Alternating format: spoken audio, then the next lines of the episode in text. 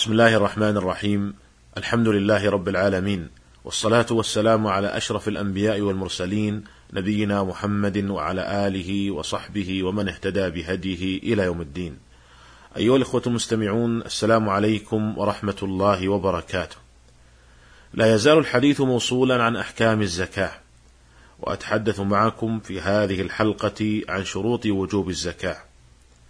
وأبتدئ الحديث بالشرط الأول.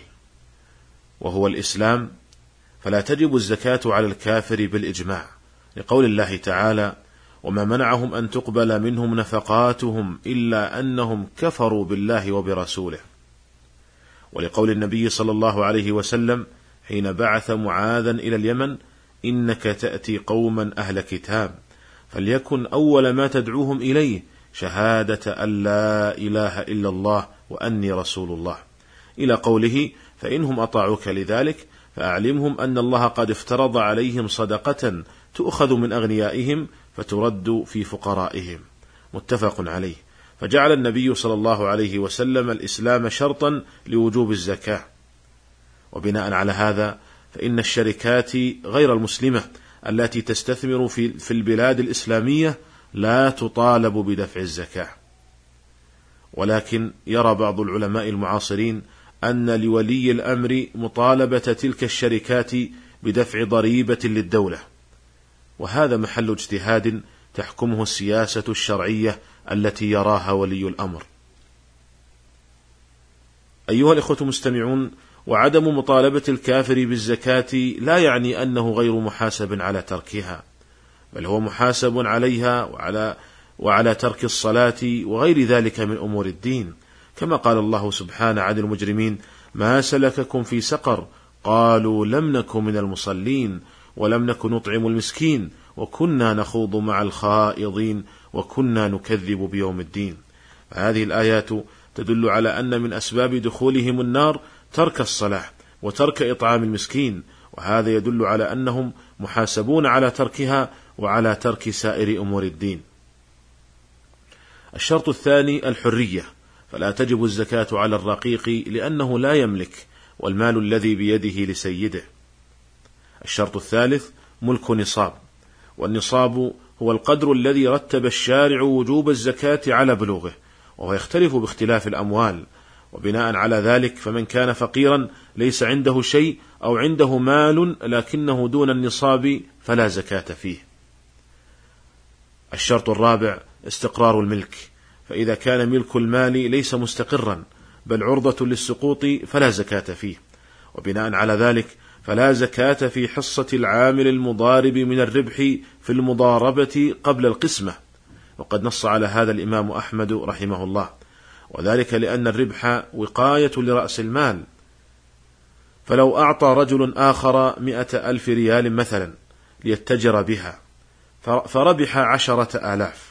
والربح بينهما نصفان فلا زكاة على العامل في نصيبه وهو خمسة آلاف لأنها عرضة للسقوط إذ أنها وقاية لرأس المال فإنه لو خسر فلا شيء له. بينما تجب الزكاة في حصة المالك رب المال لأنها تابعة لأصل مستقر ففي رأس ماله الزكاة وكذا في نصيبه من الربح لأن الربح تابع للأصل. ومن المسائل المتفرعة على ما سبق أنه لا تجب الزكاة في المال الذي أعطي لجهات خيرية كمراكز الدعوة وتوعية الجاليات والصناديق والمؤسسات الخيرية وجمعيات البر ليصرف في أمور الدعوة أو في نشر العلم أو لتوزيعه على الفقراء أو بناء مساكن لهم أو لبناء مساجد ونحو ذلك. وكذا لا تجب الزكاة في الأوقاف التي يصرف ريعها في وجوه البر والإحسان أو في أضاحي عن الميت ونحو هذا. لأن هذه الأشياء لا مالك لها وهي مما تصدق بها أو أوقفت ابتغاء وجه الله تعالى. وكذا لا تجب الزكاة في الصناديق العائلية التي يودع فيها أموال من أفراد عائلة معينة أو أهل قرية معينة ونحو ذلك على وجه التبرع. ويصرف منها على فقراء تلك العائلة أو في الديات أو عند وقوع الحوادث الكبيرة أو الجوائح ونحو ذلك. فهذه الصناديق لا تجب فيها الزكاة بشرط أن يكون الدفع لهذه الصناديق على سبيل التبرع.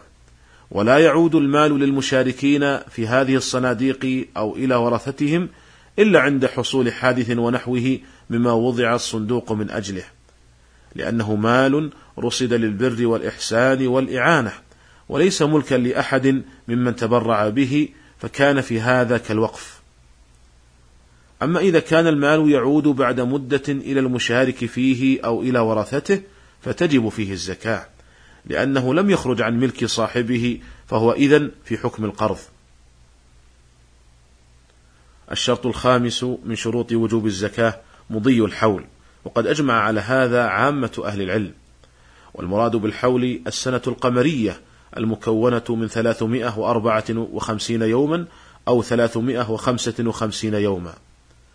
والحكمة من التقدير بالحول أن الحول مقدار يكون به الربح المضطرد غالبا وهو المناسب لأرباب الأموال ولأهل الزكاة.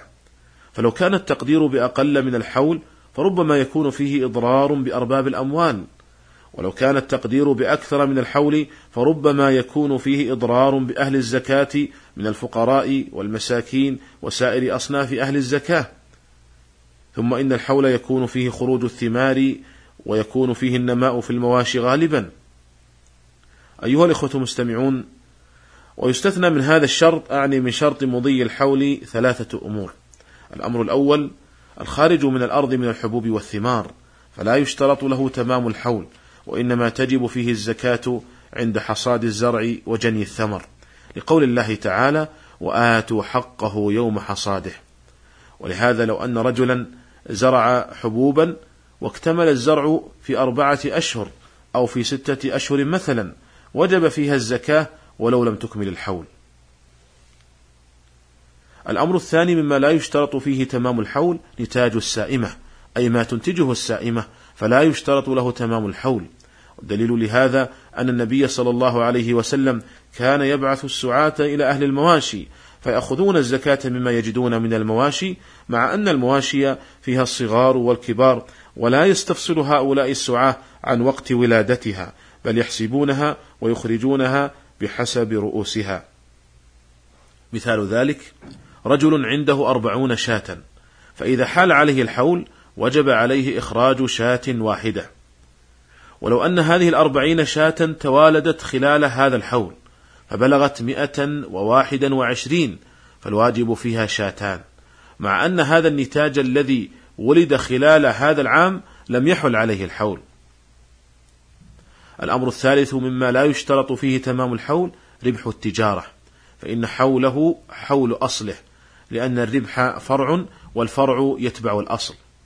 فلو أن رجلا اشترى أرضا بمئة ألف ريال مثلا وعند تمام الحول أصبحت قيمتها مئة وخمسين فإنه يزكي مئة وخمسين ألفا مع أن الربح لم يحل عليه الحول وأما ما لم يكن من النتاج وربح التجارة كالراتب والتقاعد الشهري وما يعطى الإنسان من مكافآت وما يرثه من قريب له ونحو ذلك فلا تجب فيه الزكاة حتى يحول عليه الحول وهو عند مالكه. أيها الإخوة المستمعون، ولا يشترط لوجوب الزكاة البلوغ والعقل، وعلى هذا فتجب الزكاة في مال الصبي وفي مال المجنون، لأن الزكاة متعلقة بالمال وليس بالذمة، ولهذا قال الله تعالى: خذ من أموالهم صدقة تطهرهم وتزكيهم بها، فقال خذ من أموالهم ولم يقل خذ منهم، وقال النبي صلى الله عليه وسلم لمعاذ رضي الله عنه حين بعثه لليمن أعلمهم أن الله قد افترض عليهم صدقة في أموالهم تؤخذ من أغنيائهم فترد على فقرائهم فجعل محل الزكاة المال. ولأن الزكاة حق آدمي فاستوى في وجوب أدائه المكلف وغير المكلف. كما لو أتلف الصغير مال إنسان فإنه يضمن ما أتلفه وإن كان غير مكلف. ولهذا أقول أيها الإخوة ينبغي لولي اليتيم والمجنون ينبغي له استثمار أموالهما كي لا تأكلها الزكاة. فقد أخرج البيهقي والدار قطني بسند صحيح عن عمر بن الخطاب رضي الله عنه قال ابتغوا بأموال اليتامى لا تأكلها الصدقة. أيها الإخوة المستمعون هذا ما تيسر عرضه في هذه الحلقة وإلى الملتقى في الحلقة القادمة إن شاء الله تعالى. والسلام عليكم ورحمة الله وبركاته.